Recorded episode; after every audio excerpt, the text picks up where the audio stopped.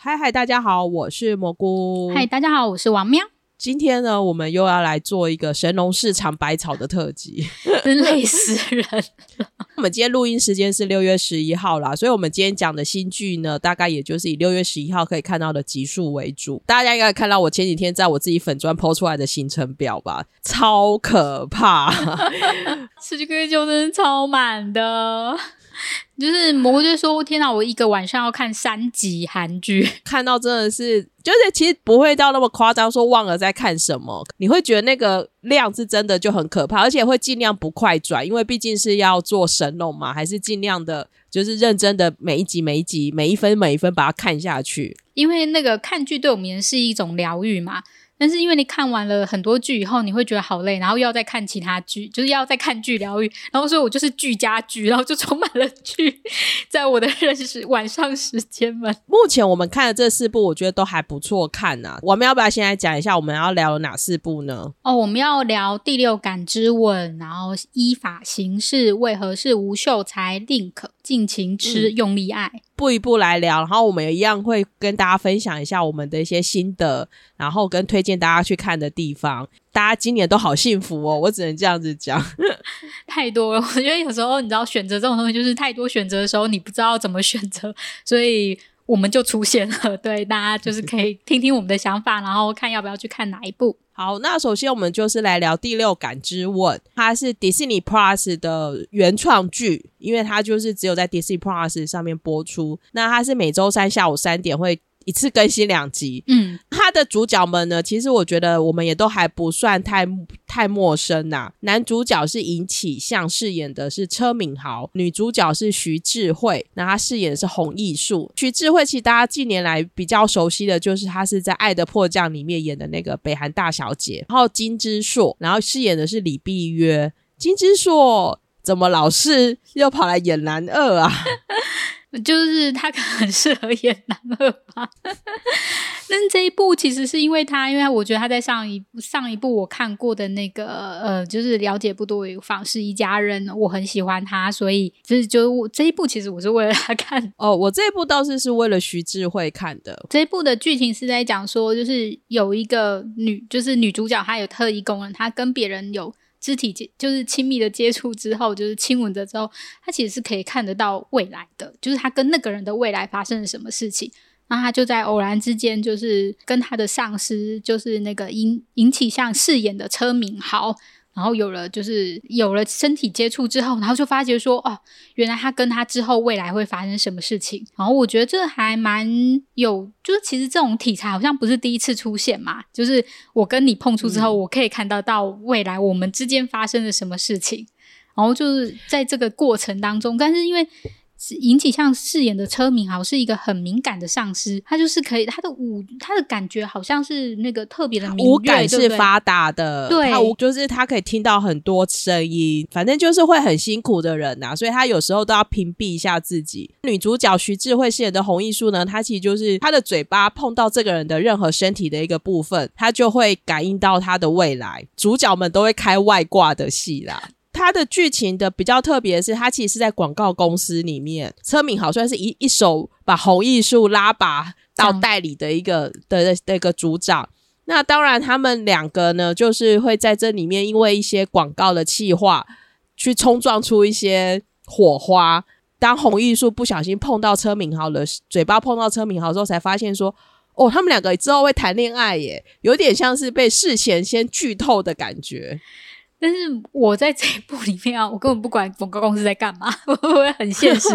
因为我觉得很有趣的地方在于他在印证说，就是因为其实应该说车敏豪算是一个很铁齿的人吧，所以当洪艺术跟他说我们接下来会发生什么事情，我们接下来会谈恋爱或什么之类，他其实当然不相信啊，就是觉得你在讲什么鬼话。但是后来真的有事情发生的时候，然后去一一印证之后，然后2个人又开始有一点暧昧，就是他们的对话以前我觉得应该就是一般的上司跟下属之间的关系，就是公事公办的样子。但在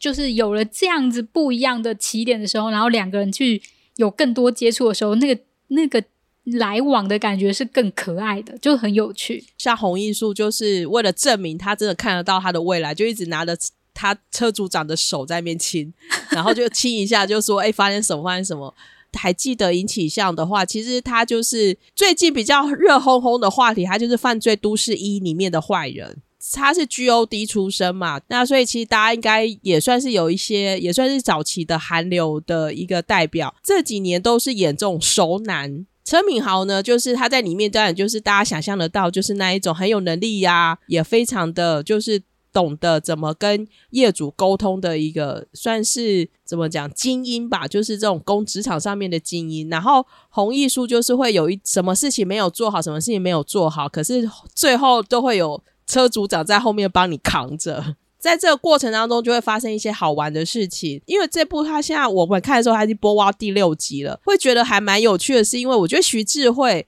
演得很可爱耶，我觉得她看起来是那种比较强势姐姐型的，可是她在这一部有时候会演出那种很可爱的地方，坦白一点就她有可爱到我就是她有吸引到你就对了对，就是至少我觉得他在他演的红艺术跟车组长之间的互动的话其实是很可爱的，我觉得至少这一点就是会让人家看得很开心，在爱情剧的话我觉得这样就很够了。对，然后金智硕就是他演的这个李碧约其实就是这个女主角的前男友，因为红艺术比较可怜的是说他因为靠亲吻他就可以看到未来，所以他等于他的历任男友们呢都会被他看见原来他最后会跟别人在一起，就是男生都会出轨，或者是也不会讲出轨，反正就是他最后身边的人都不是他，他会提前分手。但是这我觉得这就对他当时的男朋友就很不公平啊，因为他就会觉得说我们两个正在相爱当中，为什么你要跟我提分手？金智硕才会就是金智硕有李碧约就才会心中有个遗憾。然后我们刚刚没有说的就是洪艺术看见跟车敏豪的第一次未来是两个人要去滚床，嗯，对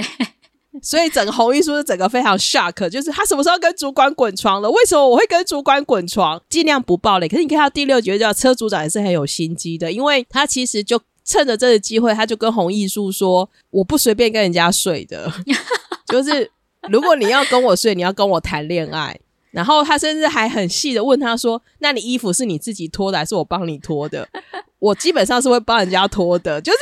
我觉得这部戏好看的台词就是在这种有点成人吗，然后又有一点就是大家很大方在讨论我们会怎么睡。可是我觉得这点逻辑是很正确的，就是如果我们要有爱才有性的话，就是那我们真的要先有爱。对，如果就是只有性的话，就是你当然跟谁都可以嘛，但是他的理念是车组长的理念是我要先有爱才有性，所以我们要先谈恋爱。我觉得这个逻辑很正确我那时候就对你说的有道理哦现在的剧情大家就会知道会所在，就是说那他们两个人会怎么真的正式在一起，然后开始谈恋爱，然后做完那一次他梦见的那个滚床。故事就到这里结束吗？看起来应该是不会的，一定是比如说韩剧最爱写他们两个小时候一定有关系哦，有可能耶，但是这个时候我觉得有可能。然后我还想要知道另外一个点我就想知道说就是李碧约就是金智硕到底是不是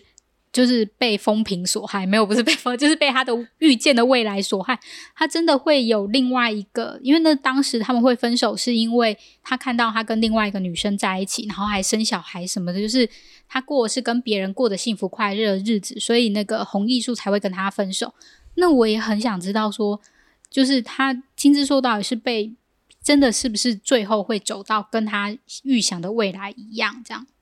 我觉得前面2集会稍微平淡一点，可是看到第3集第4集到第5、第6集的时候我已经是哈哈大笑在看这部戏了。所以你想要看稍微成人一点的爱情剧，想要看比较多肌肤接触的爱情戏，我就还蛮推荐这一部的，就是成人的爱情戏，对，成人之戏。对，我觉得最近就是很多熟男啊，然后所以我们现在接下来，所以我觉得这一部大家都是真的都可以进场去看看是不是自己喜欢的。虽然是熟男，不过就是有点漫画式，因为它真的就是漫画改编的这样子。那还有接下来我们还要再讲下一个熟男了对，我们下一个熟男是终于14年终于回归小荧幕的，就是苏志燮苏大叔。对，然后这部是依法行事，那这部它也是在 Disney Plus 播出的，然后它是每个5跟6晚上10点半播出，就是上面的播出时间是我现在查到的时间，因为我是怕说有时候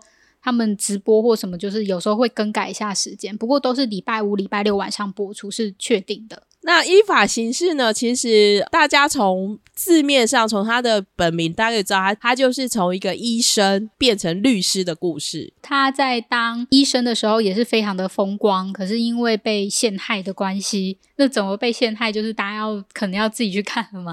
然后被陷害了，然后所以他为了要有点类似找出真相，他真的很因为他、我觉得那个手术的关系，他的人生就完全改变了，他失去了他身边所有挚爱的人。因为我觉得这部戏在第一集的时候有说服我的第一点就是说，他说其实律师跟医生其实是一样的，法庭跟手术室其实是一样的，那时候会愣了一下，我说一样吗？可是后来想想其实他都在操控人的生死。对，其实这一点我以前有想过，然后所以他写出来的时候、我会觉得说就是这样子，就是没有想到他这一部写出来了。对，那你怎么没写？没有，就在我的脑中在想啊，所以我有这样子的想法。然后可是他们不一样的是，法官们判了之后就会把他就送进牢里，是完全看不到他的生死的。但是医生更可怕的是，你可能就在那个手术台上看到那个人的生死。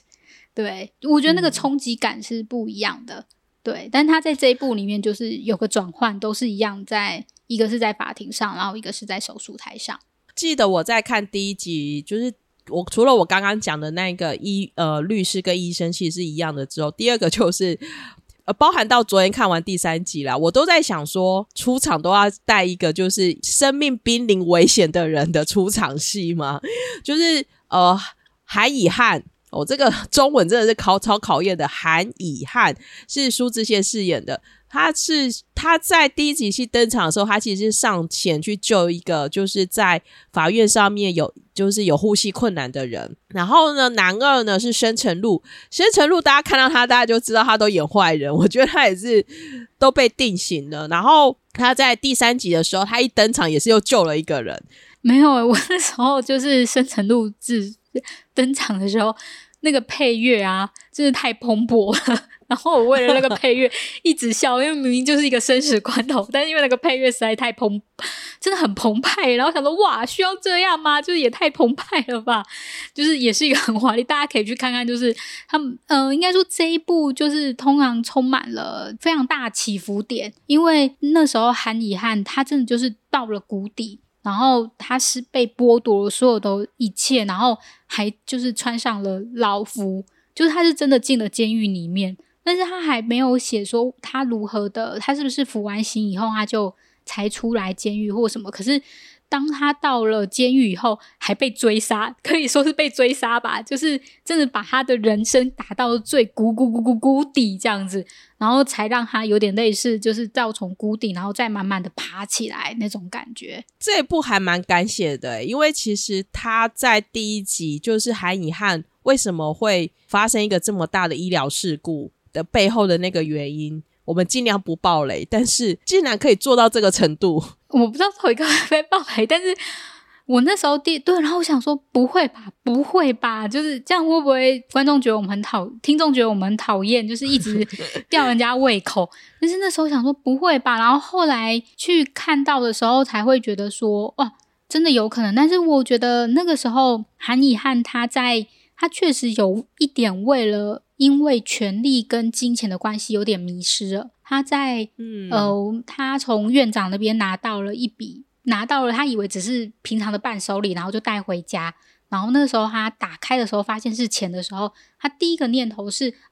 我不能收这么多钱，我要赶快把它还回去。但是下一个念头就坐下来了，那时候你就知道说，当你跟一些权力或腐败，他觉得这些东西，我觉得他坐下来的时候，他可能会认为说这笔钱其实我是可以收下来的。当他跟权力腐败有点接近的时候，他就没有回头路了。我觉得那个意涵虽然只是那个小小的动作，但是我觉得其实是有一点意涵的。然后后来那也确实变成他被诬陷的一个重点之一。欸，我以为他只是还来不及还回去欸。可是问题是我自己哦，可是那时候我那可能就是我们各自解读的关系，因为他那个时候说啊，我应该还回去，那他应该就是起身然后立刻还回去，但他坐下来了。那个时候我就觉得他被动摇了，我就想说完了，事情没有那么简单了。其实从那笔钱我就可以知道要出事了啦，因为不会没缘没故的给你那么一大笔钱，而且给他钱的是李锦荣欸。真的，我只能说锦荣大叔最近出现在各个，你看完Again My Life又看到他，你会不会觉得说你怎么又来了？我会觉得他真的是Again My Life啊。然后他还有第三次Again My Life哦，在下一部戏。没错，你最近嘎戏嘎很凶，我不知道是因为、就是不是因为提前、现在他们韩剧都提前开拍的原因，他们可能疫情的关系，或者是他们的拍戏的流程跟那个程序已经开始有些改变，所以他们可能都会先拍完然后再播出，也不像以前一样会嘎戏嘎很，就是行程会排很紧，而是让他们的后置时间变长了，所以导致于拍完以后播出的时间其实中间有一段距离的，所以导致于我们常常看得到就是锦荣叔，但那个林秀香也是，他有点撞戏嘛，我记得之前也有争议那个新闻，就会觉得说以后请不要随便拿锦荣大叔的东西。基本上就是男主角就苏志燮演的这一个呢，他就是等于是背负着很大的一个冤屈，所以说呢他整个因为这个医疗事故呢，他完全失去了家人，失去了爱人，然后失去了他自己的专业技能，所以在这个过程当中呢，他怎么样重新变成律师，然后专门做医疗诉讼的律师呢，我觉得这就是这部戏的一个看点。那因为目前我们只看到第三集啦，所以其实还蛮难说这个故事之后发展会怎么样。不过我是觉得苏志燮是真的还是演技很稳，我自己是觉得啦，我觉得看起来他还是演技非常的稳，他本来就很擅长演那一种不笑的脸然后很严肃，然后气势压你，我觉得他在这边也演得很好。我的想法只有就是如果医生袍跟律师的那个西装要选一个的话，我觉得西装比较好看。所以我觉得昨天在那边看他的西装的时候真的很好看呢。真的这样比较帅。然后我觉得接下来剧情他其实也没有一直只是在那个医院的斗争，其实他们医疗系很容易只有医院的斗争，不过我觉得他还带出说他当他身为一个医疗诉讼的律师的时候，他也成立了一个新希望事务所，然后他真的会去帮助很多人，就是了解说这到底医疗诉讼里面发生了什么事情，然后他想要去挖掘大型财团的医疗上面发生诉讼之后会有什么样的事情发生。我觉得这种有点类似，虽然大家不会觉得他是小虾米，不过他确实在这个新的身份的时候，他其实是一个小虾米，然后去对抗大鲸鱼，在这个搏动过程中他如何的去发掘那些真相。然后我觉得这种东西就是因为现在还第三集嘛，那他第一个带出来的是小朋友的就是医疗诉讼，然后接下来还会有哪一些东西，然后以及接下来就是那个深层路到底来的时候会有什么样的事件会发生。因为其实医疗器材这种事情呢，就是如果有相关企业知道的话，应该就知道那个东西都还蛮黑心的，不是黑心，应该说他们其实里面有很多利益纠纷，利益的一些层面在啦，对，所以大家都可以再从里面去看到一些在医疗上面会发生的事件。不过我觉得这部戏的看点就是它有医院的部分，然后又有法庭公决的部分就是如果你爱看医院剧又爱看法律剧的话呢，这部剧是两个都给你哦。那它比较像是爽剧，当然我觉得还是有点脱离现实但是如果你只是觉得在现实中就是看到这个大概没有希望，但如果你想要就是有伸张正义的那种感觉的话，我觉得相信在依法行事里面你就可以得到那个快感，就打倒锦荣大叔都是这些戏的目的。对，没错。那就是这一部呢也希望大家可以看起来，觉得也还不错看。那接下来呢第三部戏呢是为何是吴秀才。那这一部呢其实是算是我也是期待很久了，因为就是因为徐玄正大家现在一年都一部戏嘛，然后他今年这部就是为何是吴秀才，那他是在 Friday 每周五跟六晚上10点半播出，就是现在都要很直播耶、欸、我们是礼拜五晚上嘛，所以我先看了依法行事，然后早上起来看吴秀才。然后如果你到了礼拜六晚上的时候啊，我上礼拜的感觉就是天哪，我要去看 Netflix， 然后又要看 Disney Plus， 又要看 Friday， 我要开3个平台。我先想说我到底现在我的人生到底怎么了，为什么要开3个平台来看韩剧呢？有一种好魔幻的感觉哦。没有办法，就是 OTT 太多我们也很苦恼，OTT 没有我们也很苦恼，有剧有苦恼，没剧也苦恼。对， OTT 没有买那部剧，你会想说怎么办，我没办法看那部剧。那为何是吴秀才呢？他也是律师事务所的故事，那他讲述的其实就是女主角本名就叫吴秀才，其实还蛮讶异的，就是哇，就是这名字是有故意取的吗？我也不晓得，就会因为我们会想到秀才是我们认识的中文那个秀才，可是不知道韩文是刻意的还是他是刚好。那徐玄正饰演这个吴秀才，他其实是一个只有高中毕业的一个律师学历，因为现在也是阳台第我们看到第3集，你不知道他历经了多么辛苦的事情，或者是他做了多少的付出，总之呢他终于爬上了这一个 TK 法律事务所的一个顶尖的一个律师代表，但是呢却又遭遇了一个事故，然后我们就不爆雷了。就是他一样也是，我觉得他也是一种为何是吴秀才，我觉得真的就是会有很多就是像是他的剧名一样的东西，就是他为什么会遭遇这么多事情，以及其实他只是一个高中学历毕业的人，就是在韩国是非常注重学历的情况下，他 TK 事务所的会长为什么那么提拔他，甚至想要把他拉起来，但是到最后大家就可以知道说为什么了。对，所以就是在很多或者是你可以看到说他其实一开始在当实习律师的时候，他是站在被告那边，然后很想要帮他澄清一切，看起来是一个很有热忱然后很善良的一个律师，但他现在这边他是一个很冷血冷酷然后让人家很难以亲近的一个律师，这中间到底发生了什么事情？在这过程当中呢，就是秀才呢就也因此呢被冷冻吧，就被下放到那个学校里面去当客座教授。那他就是在课堂上，他就是会教就是想，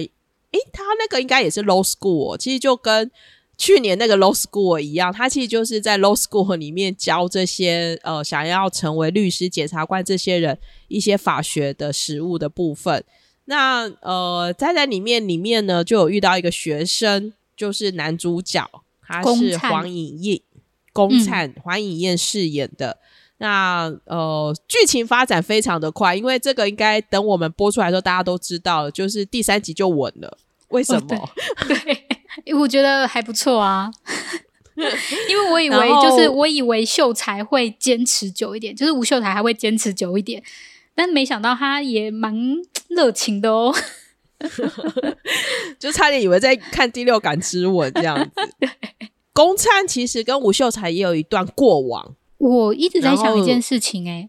就是我们应该爆雷应该还可以吧。那就是黄颖燕她饰演的宫灿，她也有她自己的故事，那她就跟就是你知道所有韩剧的套路一样，他们在10年前的时候，吴秀才还是实习律师的时候，然后宫灿是他的被告，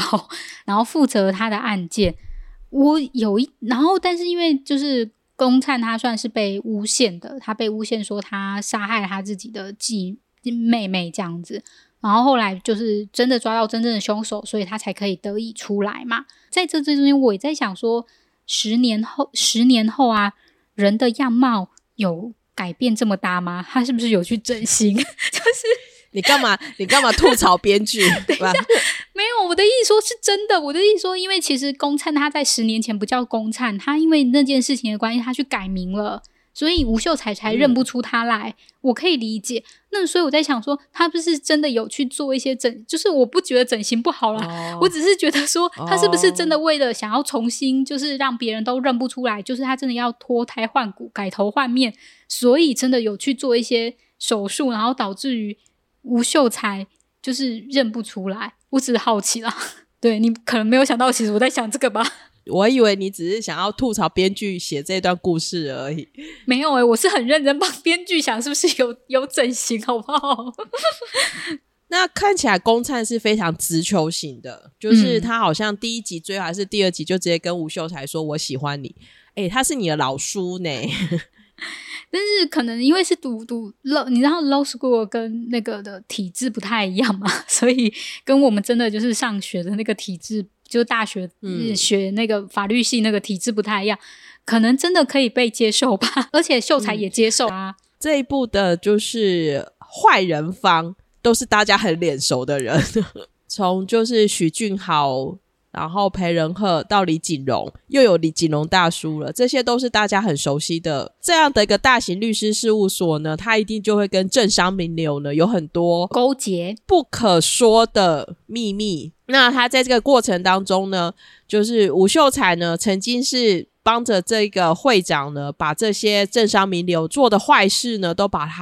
可以把它处理得很好，到看起来这个故事的后面的发展就是秀才觉醒，就是他觉得他不可以再这样子做了。那他怎么跟公灿两个人联手去制裁这些坏人呢？我想应该就是后面的故事了吧。我觉得接下来是，我觉得这也蛮精彩的，因为我喜欢的是聪明的女主角，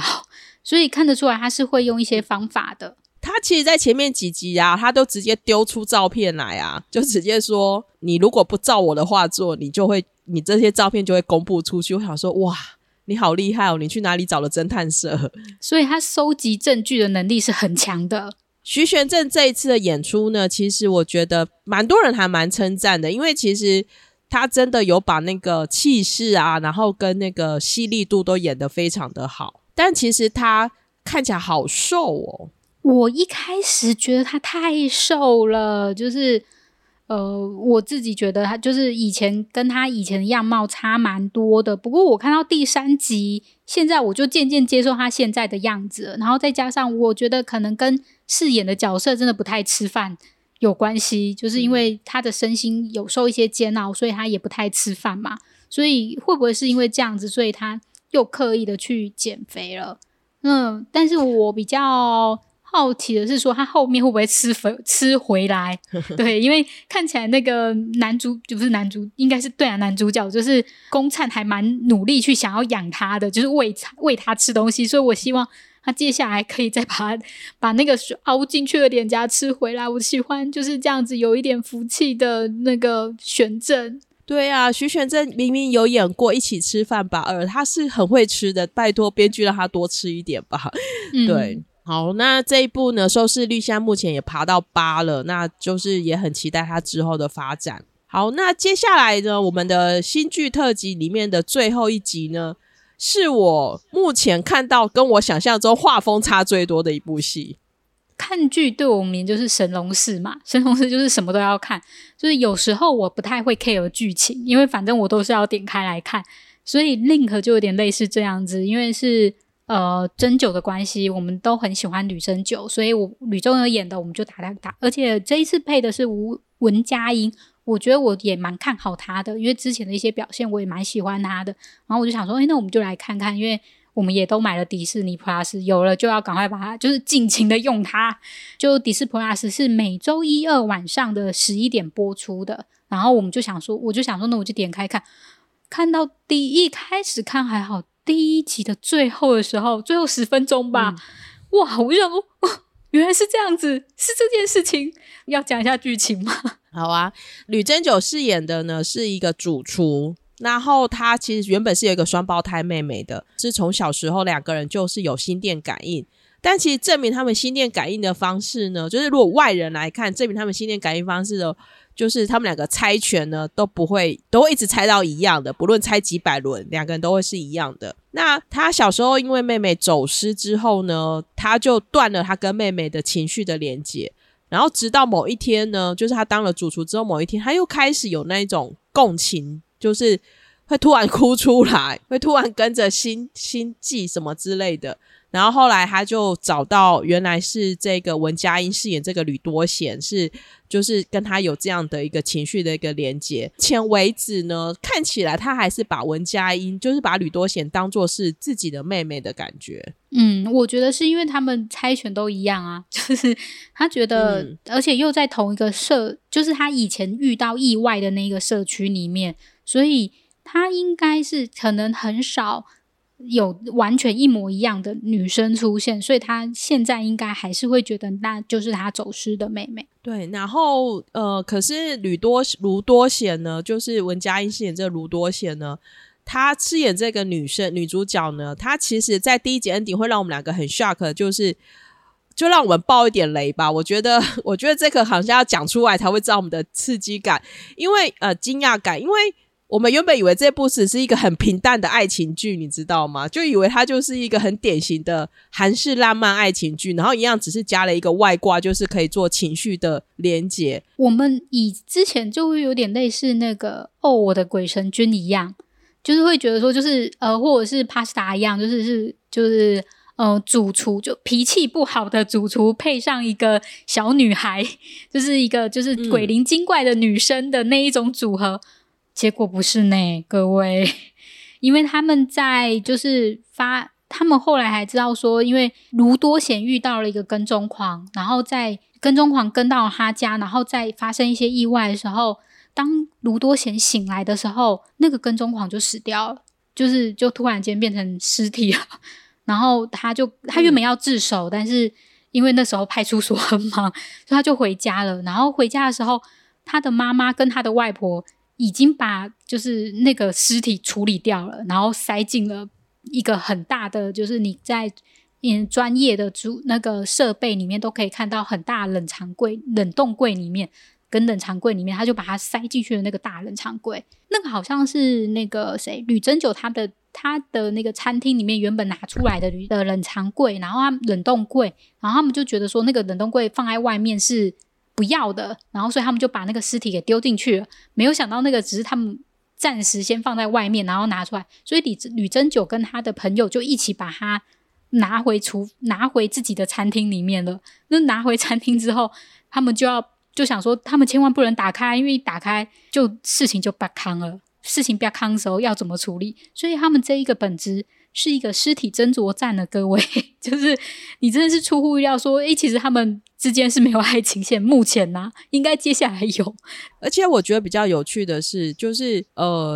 多贤的奶奶跟妈妈处理这件事情一点都不惊慌，感觉好老手哦，因为太老手了，让我觉得好可怕。所以我真的有一点感觉，就是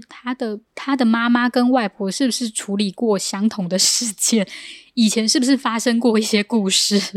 然后因为他们现在吕珍九就回到就是吕珍九之前的男主角，他就是回到当时他跟他妹妹走失的那个社区里面，然后那个社区里面看起来很多人看起来也都好奇怪哦，所以看起来这整个故事会去围绕着这样的一个就是发掘社区不为人知的秘密开始，然后包含这个尸体到底会何去何从，然后当然可能在那个过程当中呢，就是男女主角这边就会开始擦出了火花。但因为我觉得他把这个尸体争夺战啊还有这些秘密放进去之后，就突然觉得这部戏变成一个很有趣的一个爱情剧，他不会单纯想说就只是一个很标准的那一种你想象得到的，所以这就是我那时候在看完这部戏的时候第一个反应是哇哦可以看耶、欸、那这时候我来帮你介绍一下导演跟编剧。其实导演是洪宗灿，他是有过少年法庭跟他的私生活，其实都是拍摄手法是还蛮纯熟，而且我觉得不错看的，他拍的作品其实都还蛮不错看的。然后编剧是全基因编剧，他有奇怪的搭档跟记得你跟奇怪的搭档，其实我自己记得你我自己也有点还蛮喜欢的一部剧。然后再来是他的那个道德价值观其实不是那么的正义，就是他有他自己的道德价值观跟理念在，所以在